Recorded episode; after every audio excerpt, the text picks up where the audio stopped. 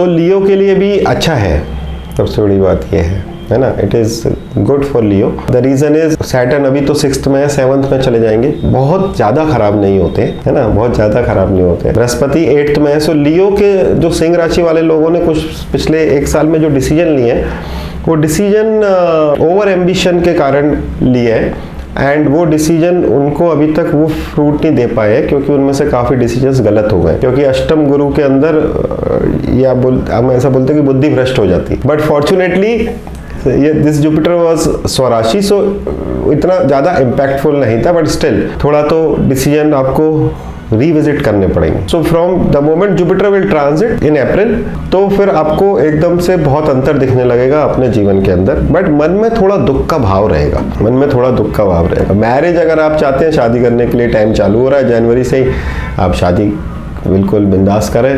और सिंह राशि वालों का थोड़ा शादी का जेन्यनली प्रॉब्लम रहता है। क्योंकि जो सेवन्थ लॉर्ड है वो शनि है और जो लग्न लॉर्ड है वो सूर्य है। सैटन वहाँ पर आ रहे हैं तो क्या नहीं करना चाहिए?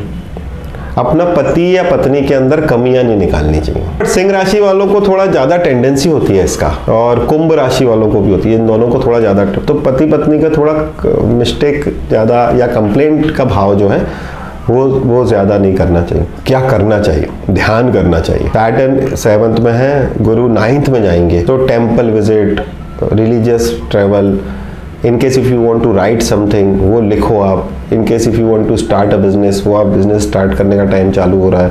सो so, बाकी चीज़ें अच्छी हैं काफ़ी लियो के लिए। बट मन में एक दुख का भाव रहेगा आलस्य का भाव रहेगा लेजीनेस रहेगी। उसके लिए थोड़ा प्राणायाम करेंगे तो बेहतर रहेगा। और सबसे बड़ी बात तो यही है कि पति पत्नी एक दूसरे से झगड़े नहीं तो बेहतर रहेगा क्योंकि वो पूरी एनर्जी ले जाएगा।